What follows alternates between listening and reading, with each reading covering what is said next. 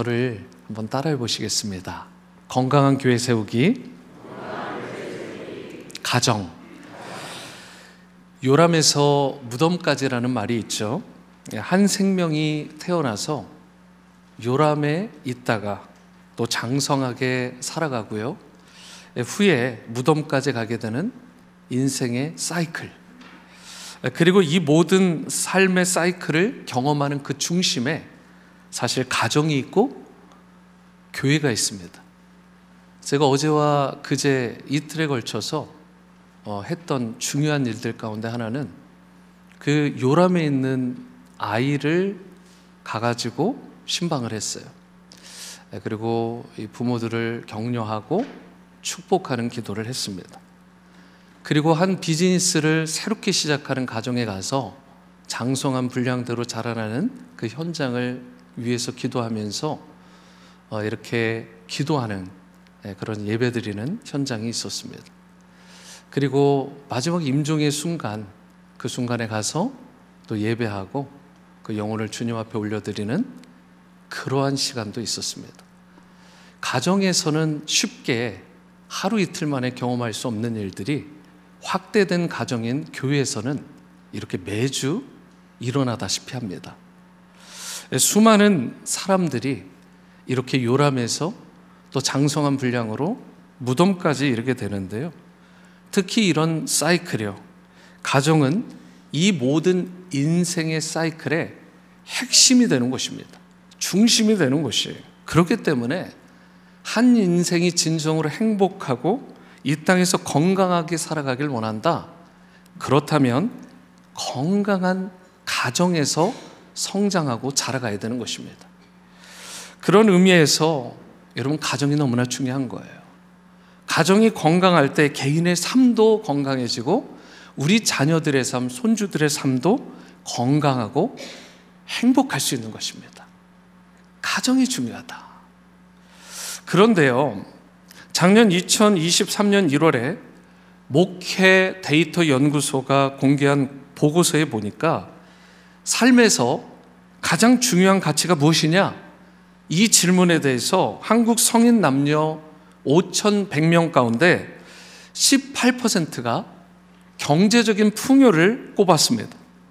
그리고 거기서 3%가 플러스된 21%가 행복한 가정을 뽑았고요. 의외로 무려 40%가 개인의 건강을 꼽았습니다. 이것을 연령별로 보면 30에서 45세 장년층은 행복한 가정을 27% 정도로 선택한 반면에 그 다음 세대로 내려가면서 청년층을 보니까 가정이 중요하다. 이렇게 인생의 가치로 꼽은 사람은 16%밖에 되지 않아요.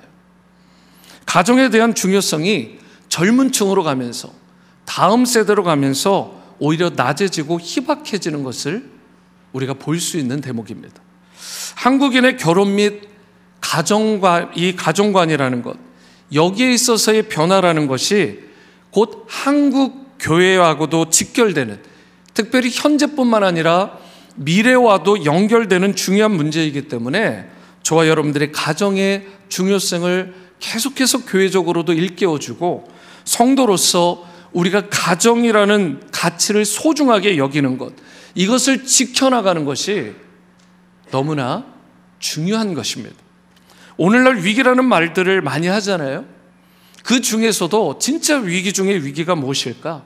그 위기 중에 대표적인 것이 저는 가정이라고 생각합니다. 아시는 것처럼 최초의 가정은 에덴 동산에서 아담과 하와를 통해 세워졌잖아요. 그런데 마귀가 어떻게 합니까? 유혹해요. 미혹을 합니다. 그리고 안타깝게도 아담과 하와가 그 마귀의 유혹에 넘어가 버려요. 창세기 3장 6절 말씀을 보십니다. 여자가 그 나무를 본즉 먹음직도 하고 보암직도 하고 지혜롭게 할 만큼 탐스럽기도 한 나무인지라 여자가 그 열매를 따먹고 자기와 함께 있는 남편에게도 주매 그도 먹은지라 같이 따먹은 것입니다. 모든 것이 완벽하잖아요. 에덴 동산은 더 이상 무엇이 더 필요할 것이 없을 정도로 부족함이 없을 정도로 불평할 것이 없을 정도로 완벽한 환경이었습니다. 그랬는데도 마귀는 그들에게 어떻게 했어요? 속삭입니다. 야, 뭔가 부족한 것이 있는 것 같지 않아? 우리 이민자의 삶도 마찬가지입니다. 미국에 올 때만 하더라도 100불 가지고 오고 1000불 가지고 오고 그래서 이렇게 먹고 살게만 된 것도 감사한데 뭘 더 바라잖아요. 자꾸 비교하고 거기에 비해서 없게 되면 배 아파하고 힘들어 하잖아요. 그리고 하나님 앞에 불평하는 것이 우리의 현실 아닙니까? 에덴 동산에서조차 여러분 인간이 원래 그렇다고요. 더 이상 부족함이 없는데 너무나 완벽한 환경인데도 마귀가 속삭이면 넘어가는 거예요. 뭔가 부족하잖아. 이것도 더 있어야 되지 않겠어?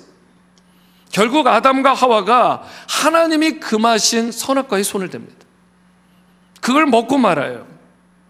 그때부터 여러분과 저를 포함한 온 인류 가운데 불행과 저주가 임한 거예요.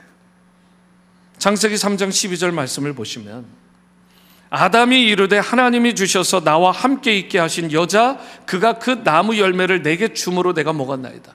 아담 보세요. 지금 책임을 누구에게 전가합니까? 하와에게 전가하고 있어요.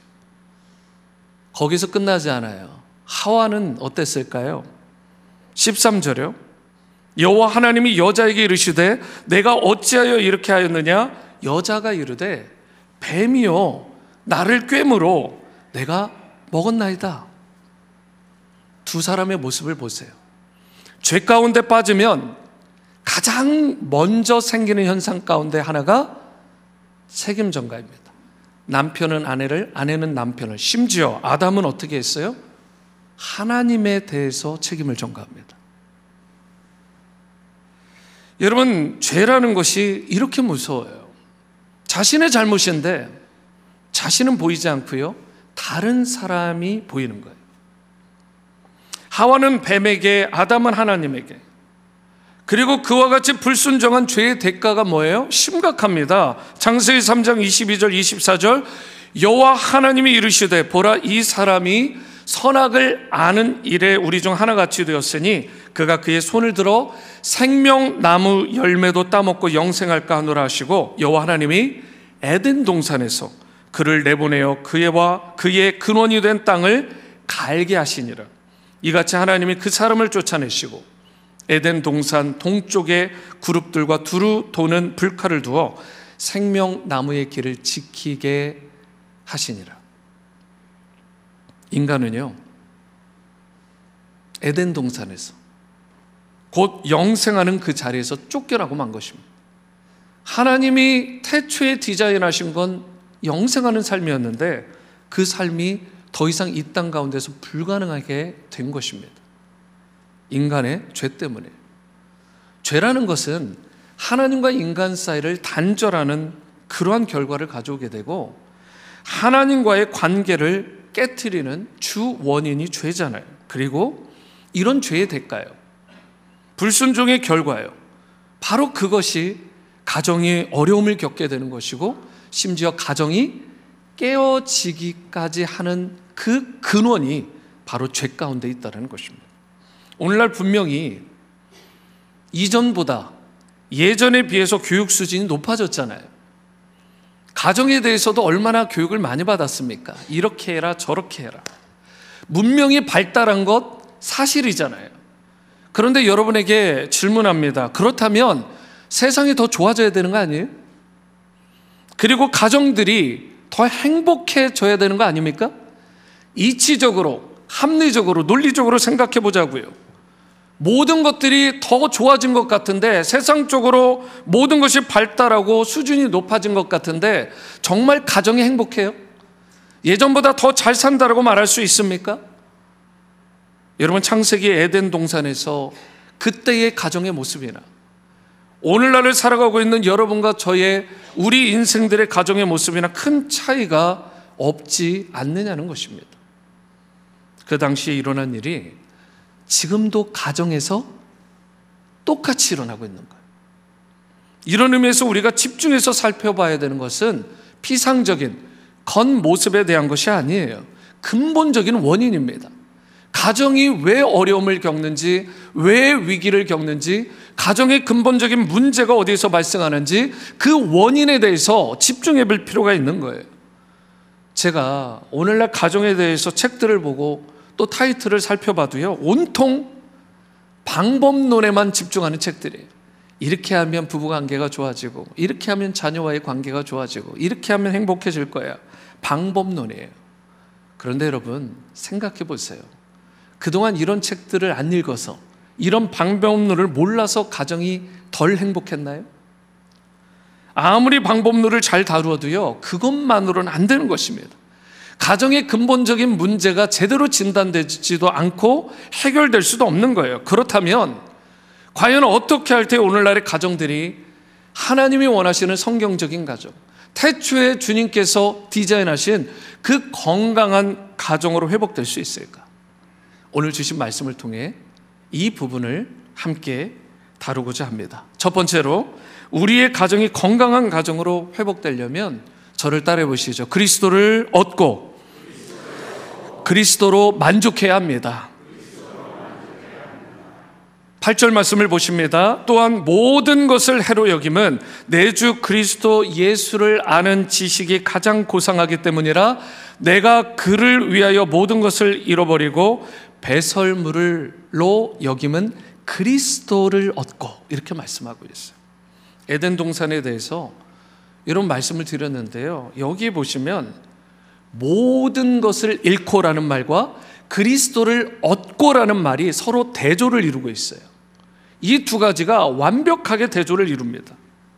서두에 에덴 동산에서 말씀드렸듯이 오늘 여러분 8절에 따르면 영혼의 불만족을 채울 수 있는 비결이 나와 있는데 그 방법, 그 비결은 유일한 분이 누구시냐? 바로 예수 그리스도래요. 그리고 성경은 그 예수 그리스도를 얻을 때 에덴 동산에서조차 문제가 되었던 가정의 문제가 해결된다. 오늘날을 살고 있는 현대 가정의 문제가 해결된다고 말하고 있어요. 예수 그리스도를 얻어야 되는 거예요. 그리스도가 우리 가정의 개인의 삶 가운데 자녀들 가운데 중심의 주인이 되어 주셔야 되는 것입니다. 그리스도를 얻고 8절은 사도 바울의 고백이잖아요. 사도 바울이 어떤 인생입니까?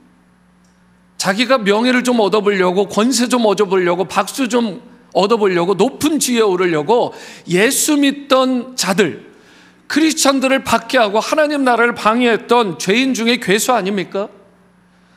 모든 것을 얻기 위해서 위대한 그러한 네이밍을 갖고 높은 곳에 올라가기 위해서 고지론을 폈던 자예요. 예수 그리스도를 그런데 경험한 뒤로 어떻게 됐어요? 그가 결핍 증세로 느꼈던 그가 부족함을 느꼈던 이것도 갖고 싶고 저것도 갖고 싶었던 세상의 그 충동과 유혹에서부터 그가 자유로워지기 시작한 거예요. 그 시작이 뭐예요? 예수 그리스도를 만나고 나서 그리스도를 얻고 나서 그의 인생이 완전히 변화된 것입니다. 그가 예수 그리스도를 얻음으로 말미암아 모든 것을 얻는 경험을 제대로 경험한 것입니다. 여러분에게 묻습니다. 여러분은 예수 그리스도를 얻으셨습니까? 그 분을 얻어야 우리의 개인의 삶뿐만 아니라 가정이 행복해질 수 있습니다. 가정의 진정한 회복, 개인의 진정한 회복은 예수 그리스도를 얻을 때 주어지는 거예요. 세상 것들을 얻을 때 주어지는 것이 아니라 그래서 바울의 삶에서 그리스도를 얻음으로 말미암아 불만족이 사라지게 되고 충만한 인생으로 그가 거듭날 수 있게 된 것입니다. 8절을 좀 더 보시면 여기에 배설물이라는 단어가 나옵니다. 이것이 헬라어로 스키발라라는 단어예요. 그런데 이게 참 재밌는 게 두 가지 사전적인 의미가 있어요. 첫 번째는 개에게 던져, 던져주는 음식입니다. 개에게 던져주는 음식이 예나 지금이나 뭐 요즘은 대단한 음식을 주기도 하지만 예전에는 막 주잖아요. 상하기 일보 직전의 음식들, 저급하고 더럽고 어떻게 보면 추한 그런 음식들을 막 던져주는 거예요. 그게 스키발라입니다. 그런데 오늘 성경의 더 적절한 의미는 의학적인 미닝을 가지고 있는 의미예요. 그게 뭐냐? 소화가 끝난 후 신체로부터 축출된 음식 찌꺼기와 소화 분비물의 집합체. 이게 뭐예요? 뭐 아시는 분은 아시겠죠? 이게 여러분 그래서 킹 제임스 버전은 아예 번역을 할 때 이 단어를 썼어요. D U N G. 발음해 보세요. 되게 신기하지 않아요? 발음이 기가 막히게 그 발음이 나와요. 심하게 세게 얘기하지 마시고 D U N G. 이건 여러분 동물의 변을 말하는 거죠. 그동안 내가 생각할 때는 굉장히 내가 추구하는 거, 세상적인 것들, 빛나 보이는 것들이 대단해 보였어요. 그런데 사도 바울이 뭐라고 고백하냐면 진짜를 발견하고 나니까 그 모든 것들, 자기가 추구했던 것들이 DUNG더라는 거예요. 동물의 배설물에 불과하더라는 거예요. 여러분 다시 질문합니다. 이런 배설물들이요. DUNG요. 이거 어떻게 해야 돼요? 끌어안고 살아야 돼요? 이야, 너무 좋다. 그렇게 하셔야 되는 거예요? 배설물을 끌어안고 산다면 정신이 이상한 사람들이잖아요. 예수님을 제대로 얻고 만난 사도 바울의 입장에서 볼 때 세상의 사람들을 보니까 이게 보이는 거예요. 많은 사람들이 여전히 심지어 그리스도인이라고 이름이 붙어진 사람들이 배설물을 버리지 못하고 그걸 움켜쥐고 그것을 향해서 그걸 쌓기 위해서 살아가더라는 거예요. 여러분, 돈이 필요 없다는 게 아니에요. 세상에 머티리얼, 물질이 필요 없다라는 말은 아니잖아요. 하지만 필요하다라는 것과 우리가 목표로 삼고 우리의 기준과 가치로 삼아야 되는 것은 다른 부분입니다. 여러분 그러다 보니까 우리가 이런 DUNG를 끌어안고 거기에 인생의 목표를 두고 달려가니까 향기 나는 그리스도인이 아니라 심지어 악취나는 인생이 되더라는 거예요. 그리고 나도 비참하고 내 자녀들까지 비참한 인생으로 몰아가더라는 것입니다. 제가 살았던 산호세 근교에 스탠포드 대학이 있습니다. 제 집에서 한번 재보니까 다시 기억이 안 나서 재보니까 20분 딱 걸리더라고요. 저희 집에서 여기까지 한 25분 잡으니까 더 가까운 거리에 스탠포드 대학이 있었어요. 근데 그 주변으로 스탠포드 대학의 뭐 faculty라든가 그 의대의 사람들의 자녀들이다 보니까 굉장히 이렇게 높은 수준의 학교들이 있어요. 이 명문 고등학교들이 있었던 거죠. 그 요즘 보니까 약간 랭킹이 떨어졌는데 그 당시 대단했습니다. 그 중에 Gunn High School이라는 경우에는 제가 알기로 그 당시 캘리포니아에서 약 10년 전에 가장 우수한 공립학교였어요. 여기에 있는 학교들하고 제가 컴페어를 해봐도 거기가 거의 탑입니다. 대단한 학교예요. 그런데요, 이 학교가 성적으로도 명성이 좋지만 안 좋은 쪽으로도 이름이 알려졌어요. 그게 뭔지 아십니까? 자살하는 학생, 성적으로 비관한 청소년들이 많은 학교예요. 제가 있는 당시에 해마다 심하게 말하면 죽어나갔어요. 비참하게 삶을 마무리했습니다. 그래서 교장의 중요한 임무 중에 하나가 뭐냐면 이 자살률을 낮추는 것이 중요한 잡이었어요. 그런데 참 안타까운 현실을 보게 돼요. 이것이 비단 그 건 하이스쿨만의 문제일까? 한국의 경우를 보니까 더하면 더했지 덜하지 않은 것 같아요. 그래서 제가 궁금해서 또 통계 자료를 봤어요. 뉴스 기사들을 또 추려봤습니다. 청소년 자살률이 2022년에 최고치를 찍었답니다. 이제는 충격도 안 받으시죠? 우리의 조국 대한민국의 현실이라고요.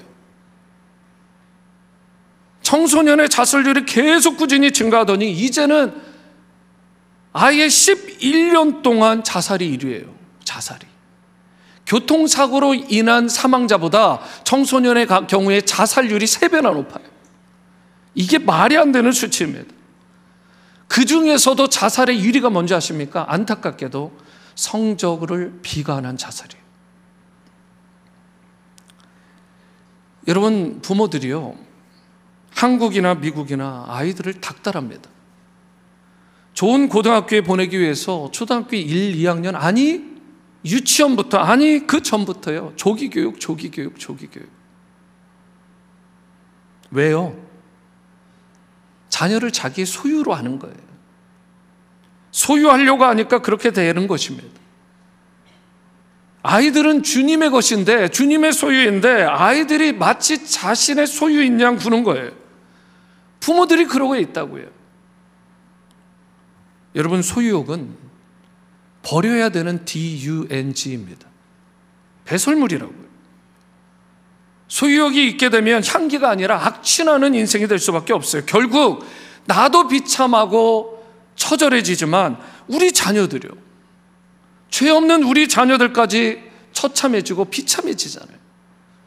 심지어 생명을 끊는 일, 아니, 그 일이 일어나기 전까지 그 중간 단계에 수많은 청소년들이 지금 심각한 질병 가운데 있는 게 사실이잖아요. 소유욕이라는 건 다른 말로 하면 탐욕이죠.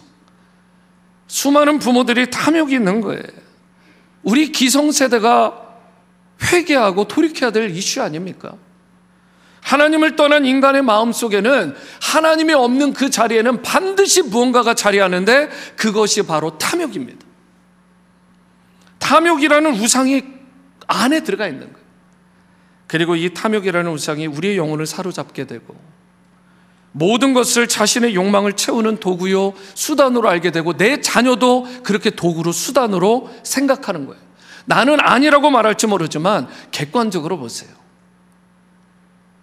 성경의 눈으로 보세요. 탐욕이 가득합니다. 탐욕이 가득하면 부모들이 자기 자녀들의 성적에 결코 만족하지 않아요. 자신이 학교 다닐 때보다 그 애가 공부를 더 잘해도 만족하지 못합니다. 자기 성적은 드러내지 않아요. 2등인데 부모의 입장에서 보면 이 아이 앞에 한 애가 있는 거예요. 1등 못했다고 쥐어짜는 거예요. 제 아이들의 친구들을 보면 중국 아이들, 인도 아이들이 참 많았습니다. 지금은 어떤지 모르겠어요. 그런데 얘네들의 학구열 아시죠? 한국 부모들 뺨친다 이런 얘기 하시잖아요. 어마어마합니다. 아이오와에서는 All-State를 가게 되는데 이 제 아이의 친구가 All-State 오디션을 처음 보는데 그 부모가 이렇게 얘기했대요. 너 이번에 first chair 못 되면 집에 들어오지 마. 처음 보는 오디션인데 9학년 때 first chair가 돼야 된대요. 여러분, 우리가 볼 때 다른 집 아이들은 너무 모범생 같고, 더 열심인 것 같고, 더 잘하는 것 같고, 코피 흘려가면서 나를 세우는 것 같고, 그러니까 자녀들이 더 힘들어지는 거예요.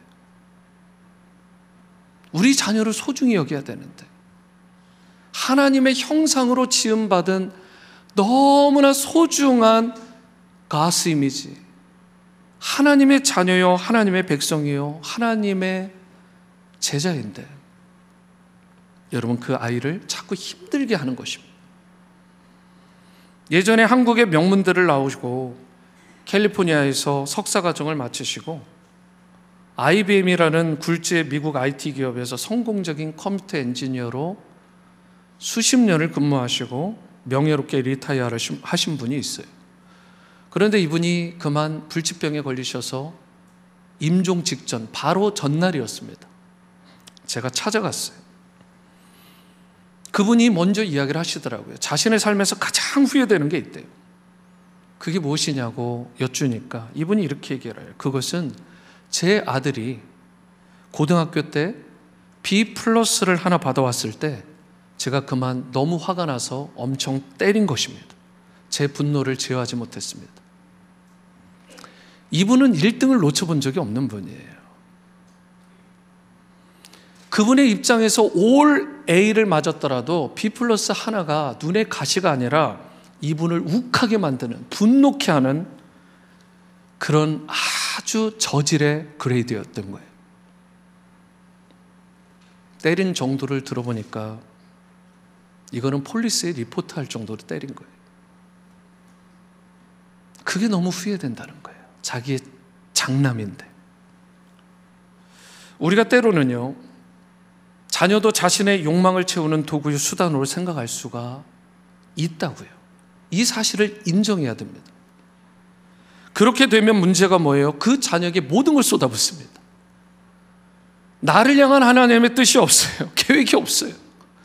나를 향한 하나님의 스케줄은 없습니다. 다 자녀에게 쏟아붓.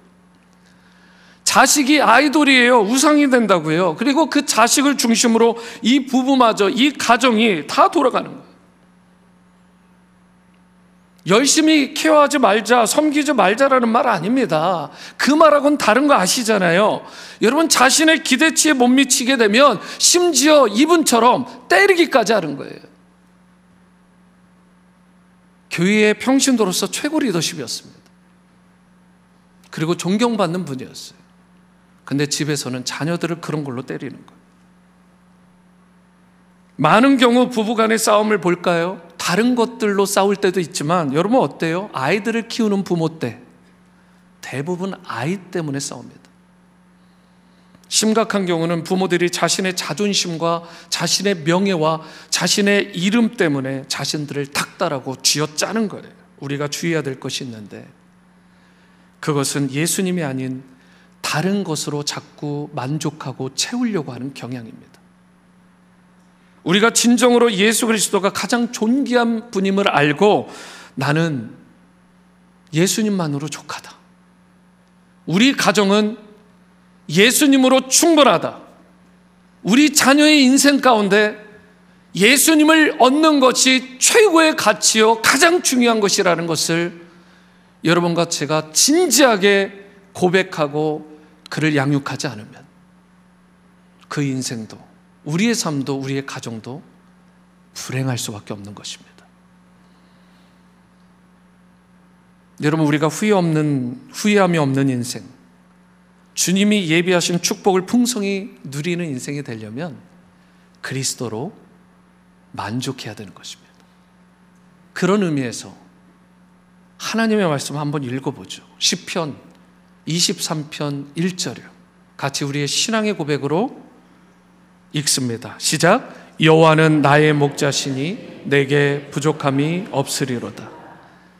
이것을 입술을 넘어서 우리의 심령 깊은 곳에서부터 진실되게 우러나는 고백으로 오늘 하나님께 올려드리고 그동안 행여나 내가 자녀를 나의 소유로 그리고 나의 명예나 무언가 이름을 높이는 도구로 생각하는 경향이 조금이라도 있었다면 회개하고 용서를 구하고 이제는 세상에 다른 것이 아니라 DUNG가 아니라 예수 그리스도를 얻고 예수 그리스도로 만족하는 여러분과 저의 삶, 우리 가정들이 될 수 있게 되기를 주님의 이름으로 축원합니다. 두 번째로 건강한 가정으로 회복되려면 우리의 시선을 예수님께 두어야 돼요. 히브리서 12장 2절 말씀 함께 봉독합니다. 시작. 믿음의 주요 또 온전하게 하시는 이인 예수를 바라보자. 그는 그 앞에 있는 기쁨을 위하여 십자가를 참으사 부끄러움을 개의치 아니하시더니 하나님 보좌 우편에 앉으셨느니라. 예수님을 바라볼 때요.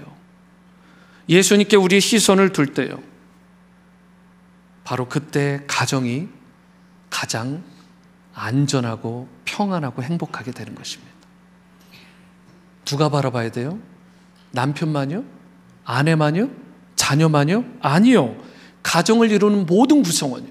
남편도 주님을 바라보고, 아내도 주님을 바라보고, 우리의 자녀들도 바라보고, 손주들도 다 주님을 바라봐야 될 줄 믿습니다. 우리가 주님을 바라볼 때 그분께 우리의 시선을 온전히 집중하며 가정이 한 방향으로 살아갈 때 그 가정이 비로소 주님께서 세워주시는 놀라운 회복과 건강성을 유지하고 하나님 나라를 위해 이 땅을 위해 기여하는 가정이 될 수 있는 것입니다. 바라보는 것이 건강한 가정으로 회복되기 위한 핵심 중의 핵심이라고요. 여러분, 2절을 다시 보시면 우리가 주의 깊게 봐야 되는 내용이 또 하나 있어요. 예수님은 그 앞에 있는 기쁨을 위하여 십자가를 참으셨대요. 이게 무슨 말씀입니까? 예수님은 그 앞에 있는 그러니까 지금 당장 있는 십자가가 아니라 그 이면에 있는 그 다음에 있을 진정한 기쁨을 바라보셨다는 거예요. 무슨 의미인지 아시죠?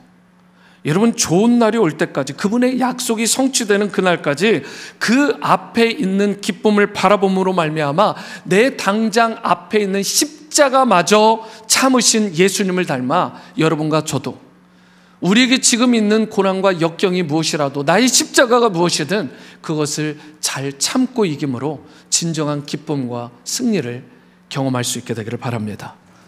부부관계가 좋은 분들을 보면 함께 이러한 눈이 있는 거예요.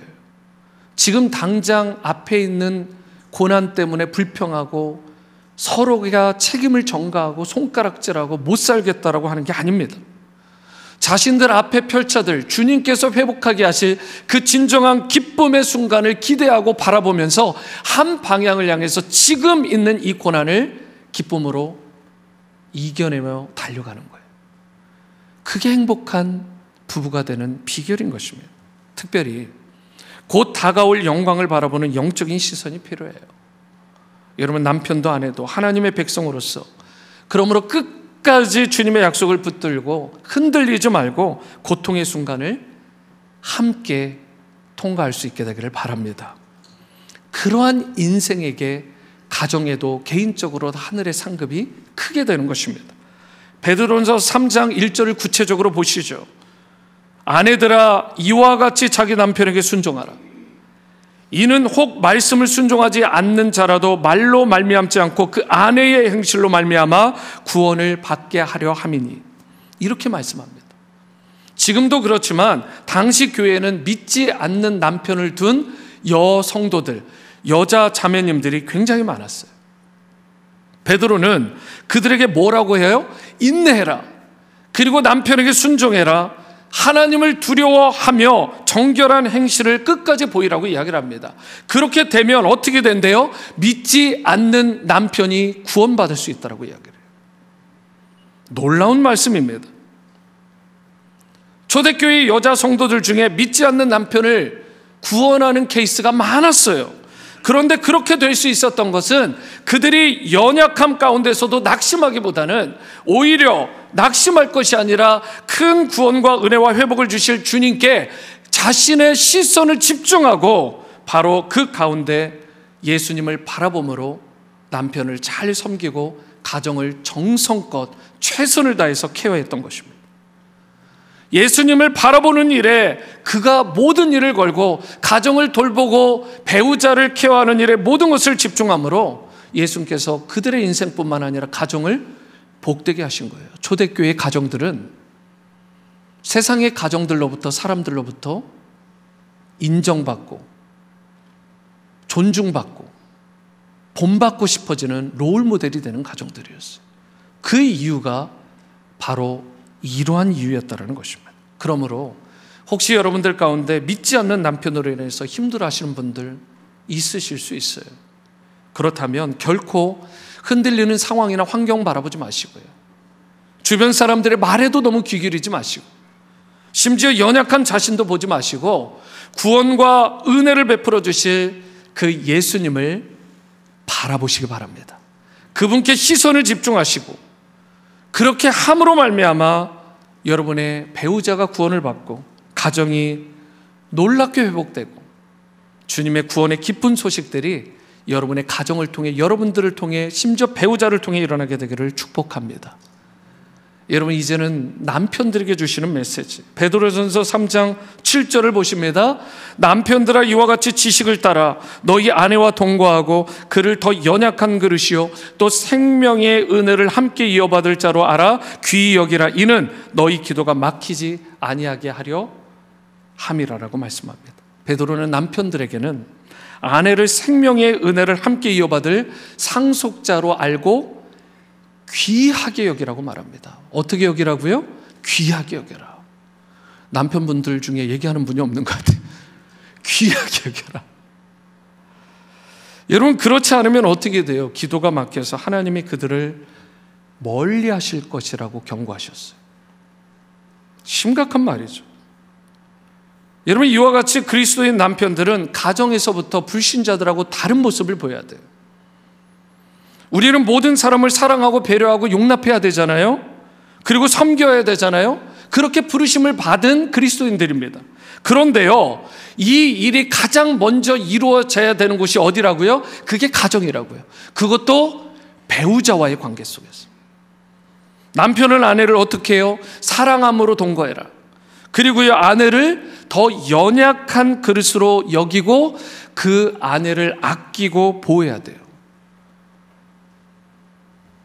여러분 안타까운 것은 때로 어떤 남편들 가운데 자신의 아내는 연약한 그릇으로 여기보다 강한 그릇으로 여기고 밖에 여자분들만 보면 아주 연약하게 여기는 분들이 계세요.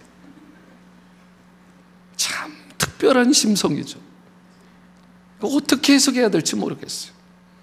성경은 분명하게 이야기를 합니다. 너희의 아내를 더 약한 그릇으로 알고 그를 보호해라. 그를 지켜줘야 될 책임이 있다는 것입니다. 그리고 생명의 은혜를 함께 이어받을 상속자로서 그를 알고 귀하게 여기라라고 권면하고 있습니다. 여러분 말씀을 맺겠는데요. 예수님을 닮고 말씀에 순종하는 크리스천은 먼저 남편과 아내 또 부모와 자녀 같이 가정에서부터 아름다운 관계성, 건강성을 회복해야 되는 것입니다. 그러기 위해 여러분과 제가 해야 될 일이 무엇이라고요? 예수님을 바라봐야 되는 것입니다. 우리는 스스로 온전하게 할 힘이 없기 때문에 그래요. 오직 여러분과 저를 온전하게 하시고 우리의 가정을 건강하게 세우고 회복하실 분은 예수 그리스도 한 분뿐이심을 믿으시기 바랍니다. 그리고 이 사실을 기억하시고 예수님을 바라보는 여러분이 되어 예수님을 닮은 성도로 순종하는 여러분이 되어서 여러분도 온전해질 뿐만 아니라 여러분의 자녀가 온전해지고 여러분들의 가정이 온전히 회복되고 세상의 귀한 롤 모델 소금과 빛의 역할을 감당함으로 말미암아 하나님의 나라를 확장하고 이 땅을 위해 기여하는 복된 믿음의 명문가로 다 세워지게 되기를 주님의 이름으로 축원합니다.